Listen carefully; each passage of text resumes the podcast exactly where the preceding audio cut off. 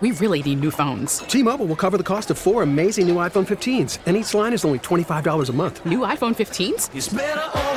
Only at T Mobile get four iPhone 15s on us and four lines for 25 bucks per line per month with eligible trade in when you switch. Minimum of four lines for $25 per line per month with auto pay discount using debit or bank account. $5 more per line without auto pay, plus taxes and fees. Phone fee at 24 monthly bill credits for all well qualified customers. Contact us before canceling account to continue bill credits or credit stop and balance on required finance agreement due. $35 per line connection charge apply. Ctmobile.com. It is 808 in the Twin Cities, 50 degrees. Time now for one of my favorite guests, the one and only Professor David Schultz of Hamline University. How, How are, you? you? I'm doing very well. How about you? Hey, we have not talked in, in quite a while. I know you've been uh, traveling a little bit, and certainly, as always, an awful lot going on in this political world. No, you're absolutely correct. I think that since the last, I can't remember when was the last time we talked. Was it January? It's been a number of weeks. Yes. I don't know when it was because I because you're right. I was in Ukraine for a while teaching, and and then of course the all the Timberwolves games. And so so it's been a while since we've been able to mesh our schedules together. Right. Absolutely. Well, it's great to have a chance to talk to you. I do want to ask you about. Uh, the presidential race and the latest uh, candidate or, or possible candidate to be snagged by the Me Too movement Joe Biden. What do you make of all this? Well, this is interesting because all the polls are indicating that at least up until recently, that he's the front runner for the Democrats. And, and, just to put it into comparison here, you know, he's polling in the upper 20s according to you know many surveys.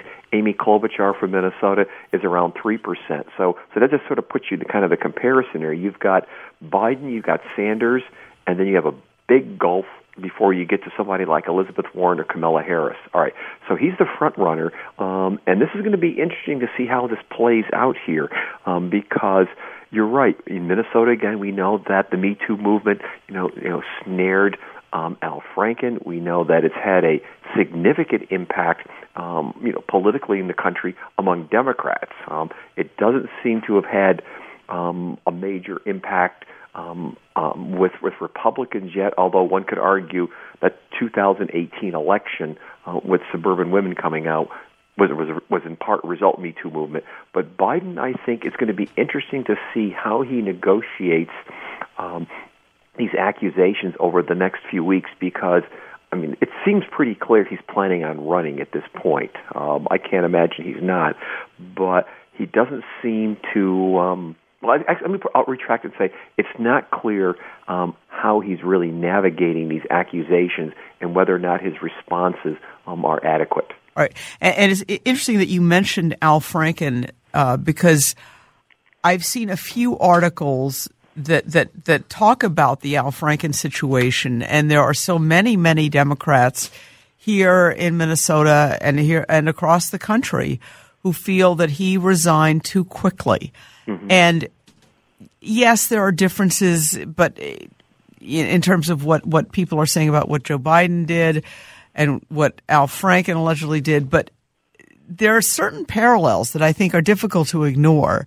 Uh, what do you think about the Franken situation as it applies to Joe Biden, or does it not apply at all? Well, again, I think this is this is becoming a very complex question. And I say that because you're right. There are many people who are saying that I'm going to say there's at least two camps here. Camp one that says that any type of um, offensive or inappropriate touching um, um, is, is grounds for excluding somebody for running from higher office or for holding office, which is sort of the push that, let's say, Senator Gillibrand from New York, you know, you know, putting the pressure on Franken to be out, and that's I think a lot of the Me Too movement. But there are also a lot of people within the Democratic Party that are saying a variety of different things. You know, one of them is to say that that there's significant differences in the type of um, action that Biden um, has engaged in, and therefore that shouldn't exclude him. Or some saying that um, that we have to judge um, um, Biden's actions in a larger context of of let's say his politics um, and his ideology, and maybe perhaps you can't get 100%. You know, this is some people saying in terms of somebody who's perfect on a lot of things, or some people saying that, well, he's given his age, he's a reflection of a different era, and things that he did reflects a different era and different time. So this this is so all these become very complex um, answers from let's say different constituencies within the Democratic Party, and in part, I think what the 2020 presidential election is going to be about is to what extent um, the let's say the Me Too movement imposes a litmus test um, upon candidates for office in terms of how we judge them, not just for let's say present activity or present actions, but let's say their past behaviors.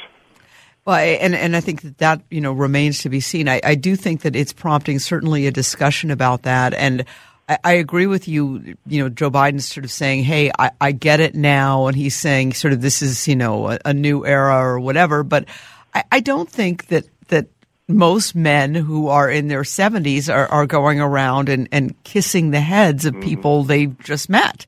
Uh, you know, it's no, I agree. I, I, I agree, and so so this, you know, and he wants to respond by saying, you know, that what what that I'm a what I think his phrase what I'm a tactile person or something like that. I think right. the phrase that he was u- he was using.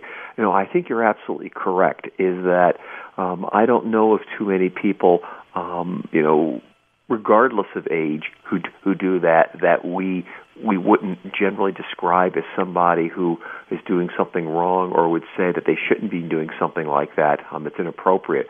But I think where where we're getting the, the debate with Biden also, and this is where Al Franken comes in, is that there's a lot of Democrats who are saying that look, you know, we're kind of being hypocritical, or let's say, or, or the other side's being hypocritical. That is the Republicans. That people like um, President Trump have done far worse and no pressure is being exerted on him within the Republican Party to oust people. Why should we be um, holier than thou um, and impose this rigid litmus test? And again, some people are saying, and again, it's not me, so hopefully listeners don't shoot the messenger on this one, saying that, well, listen, you know, even if Franken did all those things, politically he was still pretty good on every other issue. Therefore, you know, we, we lost him and we shouldn't. And I think they're saying the same thing now. The stakes are so great with trying to oust Donald Trump, shouldn't we just overlook um, some of these behaviors of his and keep an eye on the presidential prize instead? Right. And um, I think you, you raised a really important point, and I think the same thing appears to be applying to the president himself, who is mocking Joe Biden uh, for the very thing that he has been re- accused of. He's been accused of worse. I, I want to take a quick break, but let's talk about that when we get back because the president going full bore on Joe Biden, attacking him on this, which is remarkable because again, he has been repeatedly accused of, of, even worse behavior, yet it doesn't seem to, to stick to him. And maybe his supporters are saying there's too much at stake to worry about this. I, I think maybe it's the exact same thing. So let's talk about that when we come back. You are listening to News Talk 830, Esme Murphy, along with Professor David Schultz. The Twin Cities, Esme Murphy, along with producer Shaletta Brundage now, uh, talking with Professor David Schultz of Hamline University. We're talking about the situation involving Joe Biden and the fact that, that, you know, when this came out, the president has, has gone after Joe Biden, attacking him, uh, for these accusations that he acted inappropriately, even mocking him on Twitter with a doctored video uh, with Joe Biden basically sort of molesting himself. You, you got to see it, folks. But the president just really going intensely uh, against Joe Biden. Obviously, the president has been accused of this and, and, and more, and yet it doesn't seem to affect his support at all. No, you're absolutely right. And it reflects a few different things here. One of them may be the fact that if we were to look at the um, the basis of the Democratic versus Republican parties now, there is a dramatic um, gender gap between them. And what I mean by that, um, far more men um, are members of um, and consider themselves to be Republican than Democrat. And we have an incredible amount of psychological um, and sociological data um, that supports the notions that what men and women find offensive um, varies pretty dramatically. For anybody who's ever gone through, like you have, probably I have, sexual harassment training at work, you know, in terms of what not to yes. do and, and, and, and, and, and things that you have to be concerned about. We know about those differences. And so, so one of them may be that, the, that reflects what? His base looking at the world differently than the Democratic base, which is more female. Second, it may be that this is an issue that's not important to his base. Third, it could be that they find that the issues of immigration, um, of, let's say, trade, um, to be much more important, and therefore allegations against Donald Trump about sexual um, inappropriate behavior um, are discounted um, compared to Democrats who seem to put a, a stronger premium um, on these issues. You know, one of the things that that is so interesting to see is that you know, the president obviously hammering on this, obviously loving the fact that, that the person he sees as his chief rival, because according to a number of reports, he really feels that Joe Biden is the one who is the threat to him, mm-hmm. uh, is, is embroiled in this. Uh, and, and you see the president just continuing to do this and continuing to focus on Joe Biden in this way, uh, obviously feeling that this is something that's going to win him support. And I think, I think this is a winning strategy too. If we look at what he did incredibly, incredibly successfully um, during the 2016 Republican primary season, he would find the the vulnerable point of, of, of a Bush or of a Perry or of or of whoever one of his main rivals would have been, and he hammers that and exploits that. And that's been a very, very effective strategy that he's been able to use all along. Same thing in the general election. He, you know, he focused on concerns about Clinton and her emails, for example. So I think he's doing the same thing here, is that he's finding um, what seems to be the vulnerable points, understanding in, with Biden how the, con- the concerns about um, his inappropriate touching um, might have a dramatic impact in terms of um, many people not within the Democratic Party willing to support him. And you're right. The polls are suggesting right now, if polls could be believed, um, and generally they can be, um, um, oftentimes, but not always. If polls could be believed, um, Biden is a formidable challenger to Donald Trump in 2020, and I think Trump is smart from his perspective to start going after Biden um, and weaken him now. Right. You know what let me ask you this because the, the polls do show uh, Joe Biden with a significant lead. Granted, Bernie Sanders is, is, is pretty much right there with him as well. Uh, we're still, um, well, a year from now, we'll be in the thick of it, won't we?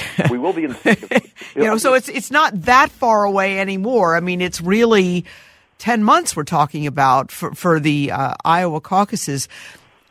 And even even quicker if we think about the fact that in this August will be the Iowa straw poll. Um, which, there you go. Yeah, so we're looking at now. If I if I can count my fingers and toes, we're looking at about six six to seven months, actually six months, and we're really going to be in the middle middle of the Iowa straw polls at that point. Yeah. Historically, how accurate are the polls? Uh, five, six, ten months out when it comes to presidential races um, not overly accurate uh, because I still think campaigns matter. At the end of the day, candidates can campaign and do a good job, do a bad job. Um, trends emerge um, in terms or, or events happen that can change campaigns. Now, my profession, political science, there's a whole group of people argue that you can make predictions about a year in advance based upon the state of the economy um, and a few other variables.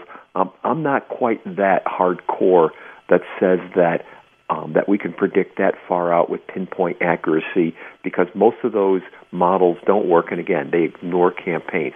The other thing, which I will start now, the 2020 campaign season now, by reminding everybody is remember also the aggregate national polls don't matter because what? We don't elect people by popular vote. There you go. we elect them by the Electoral College in 2016, um, the polls at the end of the election said Clinton would win by the national popular vote by two to three points. What did she win the national popular vote by? About two to three points. The polls got it exactly right. But the real battle, this is what my research is all about, is about what? It's about the 51 state, 51 state election, 50 states plus District of Columbia, the battle for the Electoral College, and more importantly, it's those 10 or 12 swing states that really determine everything. So what we really should be having our conversation on is where Trump versus Biden sit in places like Florida, Ohio, Wisconsin, Michigan, um, Pennsylvania. That that would tell me far more at this point. All right, chatting here with Professor David Schultz uh, about election. Uh, you know, you mentioned something that's really interesting and that I have a further question on. You, you, mentioned how important women voters are. Obviously, they're important for Republicans, and, and Donald Trump did get a lot of support from women. But you're saying that they're even more important to Democrats. And I'm wondering if the problems that are, are cropping up with Joe Biden right now, and granted, he hasn't even announced his candidacy, added to a layer of people are bound to look back on his career, and it's a long one. There's a lot there to look at. Mm-hmm. But one of the things that, that is in his background is he was the chair of the Judiciary Committee during the Anita Hill hearings. And there are an awful lot of, of uh, feminists, especially, who were less than thrilled with how he behaved towards Anita Hill. Is this something that, that makes him potentially vulnerable?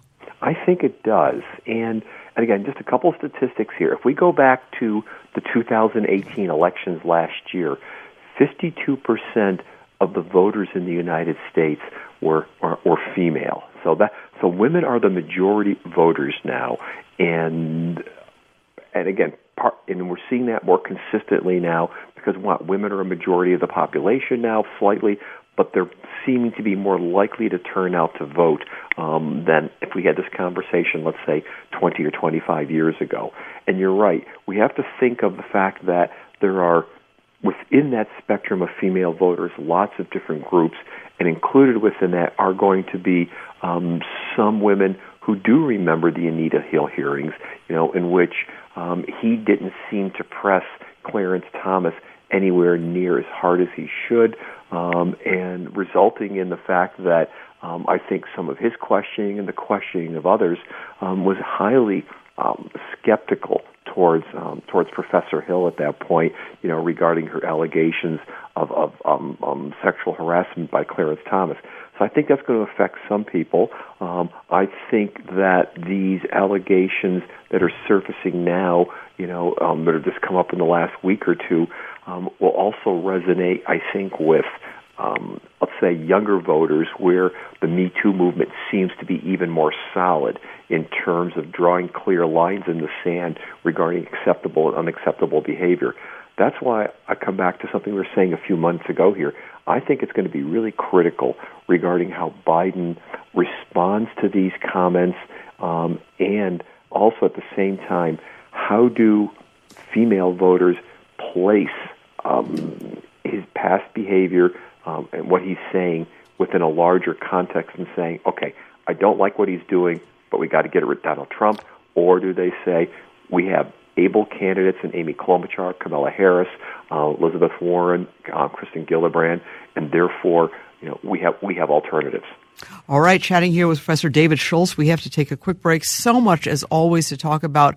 Want to talk uh, after our break? We've got to give you some weather here, but afterwards, want to talk about Amy Klobuchar, talk about Kristen, Kirsten Gillibrand, talk about Cory Booker and Kamala Harris, and see how he thinks these other candidates are stacking up, and of course Bernie Sanders uh, in the Democratic field. So keep it here. You're listening to News Talk 830. When we come back, we'll give you some weather and then more with Professor David Schultz.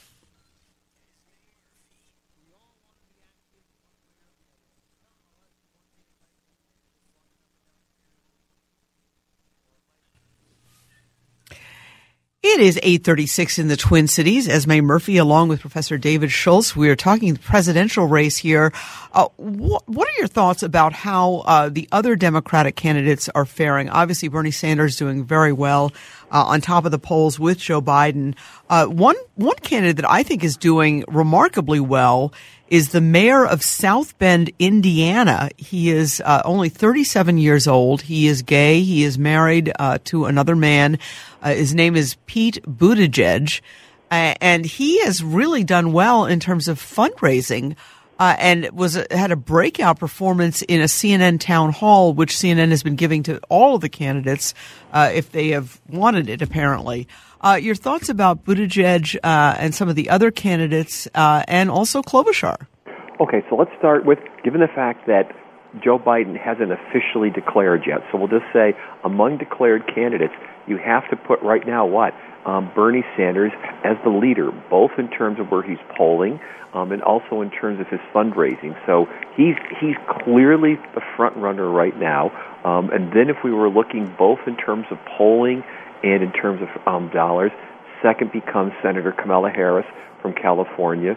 Then we now start to get a tighter pack where where um, where he, along with Elizabeth Warren, you know, seem to be, you know, let's say at that, let's say that third or so, third or fourth position. And he's come out of nowhere. Um, he's raised an incredible amount of money, you know, very, very quickly.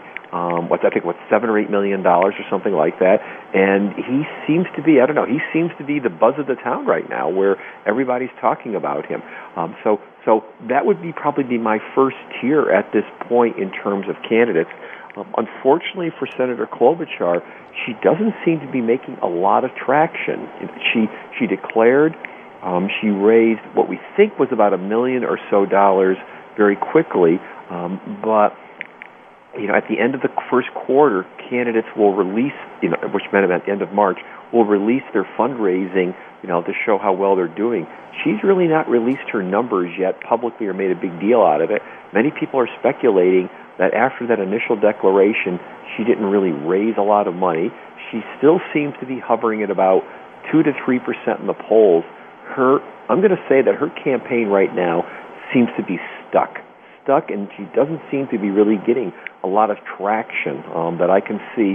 But I think her whole strategy is still what it's it's doing well in Iowa, and I think maybe the last time we talked about um, about Klobuchar, um, we mentioned the fact that while Iowa has oftentimes been a a good strategy for candidates, less than half the time does a candidate who win Iowa goes on to win the the nomination. And on top of which, this year when Iowa holds its caucuses will be the starting early voting for California for its primary. That changes right. things dramatically. Right, uh, and, and, it will be interesting. It also, if if Joe Biden fades, I, I think it's fair to say that, that Amy Senator Amy Klobuchar is, is probably one of the few other moderates in the race. Yes, yes. and I and so it, I think you're right. I think if if if Biden does enter the race, we're doing a lot of obviously guessing here. I think he hurts her significantly. But on the other hand, if Biden doesn't enter the race or he falls apart. or falls apart, I think she stands stands probably to benefit more so than almost any of the other candidates out there because I would say in many ways um, Biden and Klobuchar are probably politically or ideologically closer to one another than, let's say, Klobuchar is to a Sanders or to a Harris or to a, um, um, let us say, you know, to even a Cory Booker. All right. Um, Gillibrand also seems to be not doing particularly well. This is a senator from New York, and she is the one who was the first to call on Senator Al Franken to resign, and that has haunted her. Uh, throughout this campaign, um, Cory Booker is still doing pretty well. I mean, the, the, the breakout of, of, sort of the lesser knowns seem to be seems to be this Mayor Buttigieg. No, you're right, and and he's somebody who I wouldn't have called. I don't think any of us would have called. Let's say two months ago, as somebody likely to break out. If you know, if I were going to make any kind of calls two months ago, I would have thought that somebody again, like a like a Cory Booker, would would be doing even better than he is doing. Um, I would have thought, you know, that I think Klobuchar would have done a little bit better than I think she's doing right now. Um, um, but but I wouldn't have I wouldn't have even seen Buttigieg um, on the screen in terms of somebody. In fact, when he first declared, I'm thinking, sure, the mayor of South Bend at 37 is going to run for office. You know, that's you know that's not going to get him very far in life. Right, and and and he does seem to be doing uh, remarkably well. Well, listen, let's take a, a, quick break right now, and when we come back, we're going to shift to the local scene and let's talk about what's going on at the legislature, and also Governor Tim Walz's State of the State address. So Keep it right here, folks. We're going to take a quick break. We're going to come back with Professor David Schultz to talk about uh, the the battle at the legislature. Obviously, differences shaping up in terms of funding. Uh, can they reach an agreement uh, by May 20th when the session is supposed to end? This is the year they've got to get a budget, folks. They can't just leave it open ended once again. So we'll chat about that when we come back.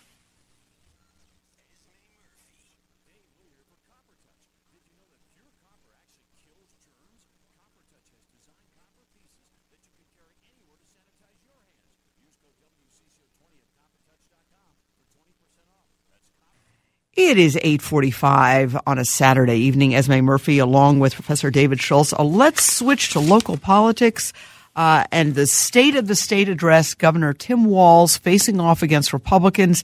It does not look like there's any agreement at all when it comes to this gas tax that the governor says is something that he wants to see. He was talking about a 20 cent increase. He feels he has a mandate. Republicans are saying, uh, "No, you don't." Yeah. Let's first start with the speech. It was an exceedingly well delivered speech. I don't know if you listened to it, but yeah, I, I he's he he's he's he's very um, he's very good at giving a speech. I mean, he's and, and he didn't use uh, a teleprompter; he used an outline, right. and it was just um, he's very good. I mean, some some some people are just that's their thing. He's very good at it. I was going to say, as one as one teacher speaking about another teacher, I thought he did an exceedingly good job deliver, delivering a, a lesson plan. Having said all of that, I don't think he changed a single Republican's mind in yeah. the legislature. Um, I think I think the Democrats loved him. If you watched the the the, the applauses, um, who who was more vociferous, who was applauding more, was Democrats versus Republicans.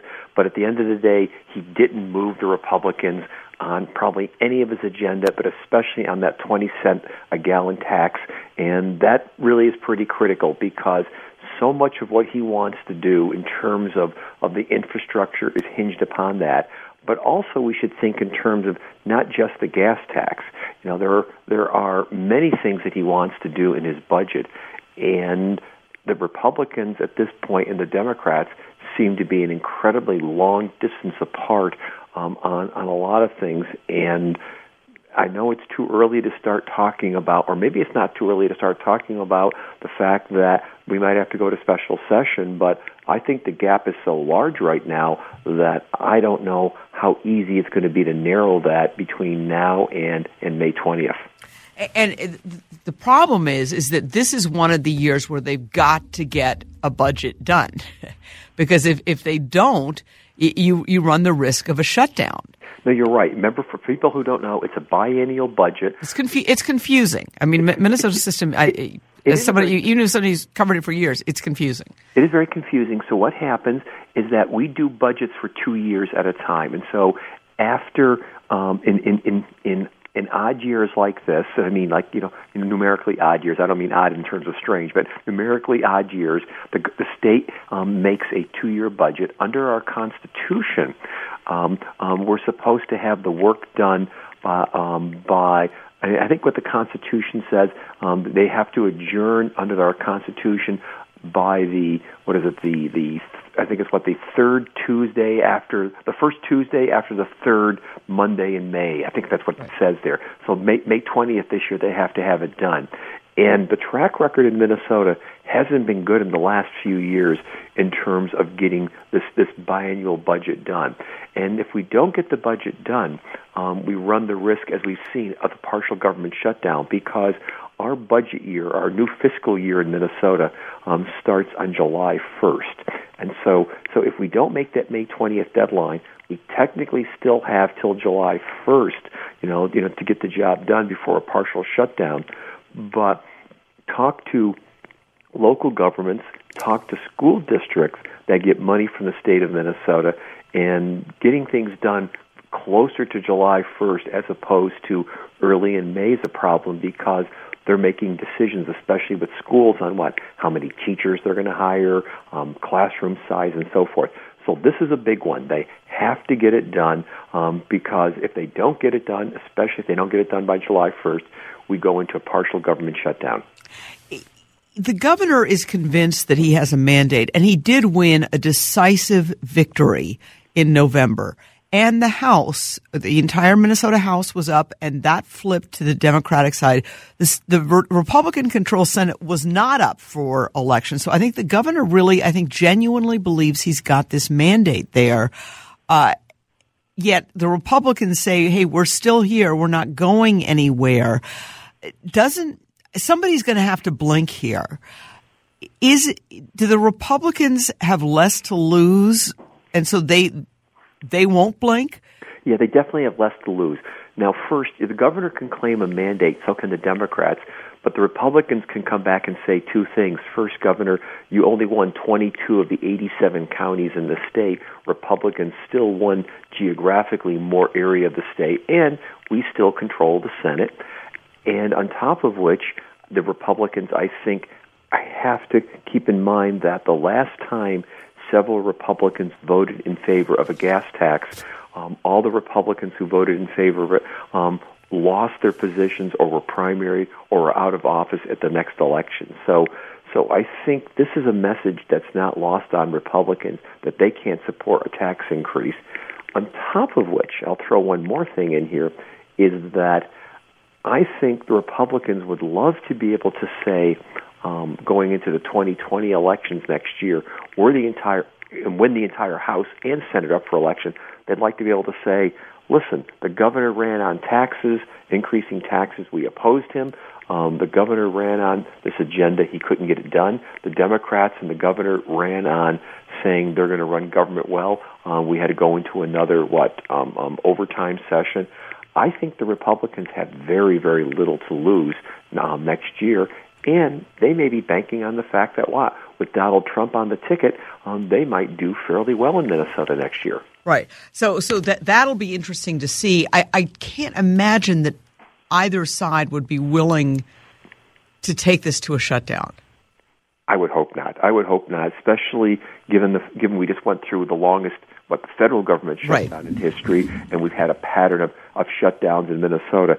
I mean, whenever whenever I want to say, I can't imagine somebody would be willing to do that something happens. it, it happens because the pol- the political, you know, even though collectively we are all better off not having the government shut down, the individual political interests um, don't favor that. That the governor has his interests, the Democratic legislators have theirs, the Republican legislators have their interests, and they're not lining up. Um, and that's the recipe for for the shutdown when we have divided government and different interests. And that's something we should also, again, remind listeners of the fact that we are the only state in the country where the legislature is split. And by that, um, every Which is state, remarkable to me. Yeah, every other state in the country, either both houses of the legislature are Democrat or both are Republican, except except for Nebraska, which is a single house. Um, we are the only one in the country with a split legislature, and that makes the politics in Minnesota um, even more difficult than it is, let us say, in most states in the country. Right. And, and, again, I go back to what I was talking about is if, if the Republicans, and we won't know if the Republicans had been up, would they have flipped as well? Right. It, it's very possible, and I think that that's what the governor sometimes is looking at. That being said, and obviously there are there are some big problems when it comes to these monetary issues, and, and the bottom line that's that's an that's the ball game there. There still has been movement on, on some key bills that, that are very important in terms of, you know, the quality of life, uh, in terms of issues like distracted driving, um, opioid issues, you know, tighter rein on that, where both parties are agreeing. And that is something, I guess. Yeah, I think that's important that underneath, I think, some of the noise, we are seeing a few things getting done. But where I think the big issues that really divide are what? um, tax and spend. At the end of the day, it's it's it's the issues over the gas tax, renewal of the medical provider tax. It is over the fact that the Republicans in the Senate are proposing a state budget I think is approximately what two billion dollars less than the governor. So on on some, I'm going to say of the big picture philosophical issues about the role of government um, and in terms of the economy, in terms of our society, and in terms of, let's say, generating revenue and taxes. This is where I think the big divides are between um, the governor, the, the House Democrats, and the Senate Republicans. And this medical tax is one that was set to go away. It's been in place, right? And, and so there's a debate about whether to continue it or not. Right. And That's a and that generates seven hundred million dollars a year. That's a big chunk of money. And I mention this because the governor's current budget um, presupposes that that, ta- that tax will be renewed. Um, his plans for infrastructure um, presuppose that the 20 cent per gallon increase on the gas tax will be will be supported. If let's just say those two things don't happen, and I think it's very unlikely that we're going to see either of them supported by the Republicans, um, that blows an enormous hole um, in the governor's budget that that I think um, possibly makes um, it look like the governor and the Democrats have more to lose in this one than the Republicans do. And the thing about the gas tax too is that yes, and there's no question that, that uh, Governor Tim Walz made it incredibly clear that he was campaigning on a gas tax. But the figure that he was kind of throwing out there was a figure that would have been about a 10 cent gas tax. And I think a lot of people kind of drew a sharp breath when he revealed 20. Uh, did he miscalculate there? Because if, if so, it, it, it's a rare miscalculation to a guy who seems remarkably politically savvy. Yeah, I, I think everybody knew he was going to propose a gas tax, and I think you're right. Five cents, ten cents is what everybody was prepared for.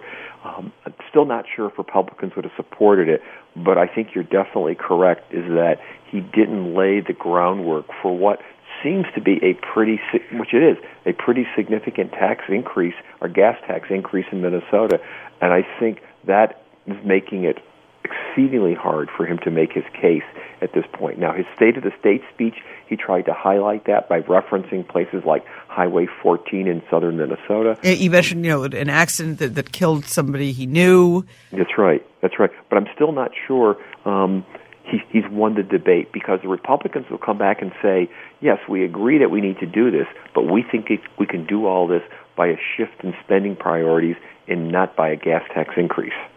All right. Well, Professor David Schultz, it is always a pleasure, pleasure. Great to talk to you after quite a long time here on the radio. Well, I think so, and hopefully we'll be doing more of this again, I think, as the basketball season comes to an end. Absolutely. All right. Thank you so much. The one and only Professor David Schultz.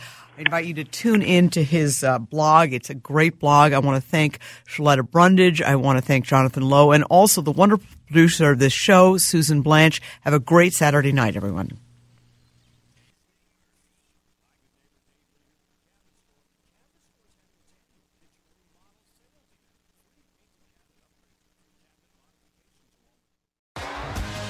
T-Mobile has invested billions to light up America's largest 5G network from big cities to small towns, including right here in yours.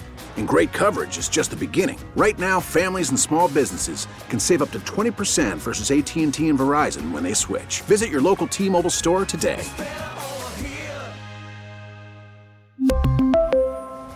Plan savings with 3 lines of T-Mobile Essentials versus comparable available plans. Plan features and taxes and fees may vary.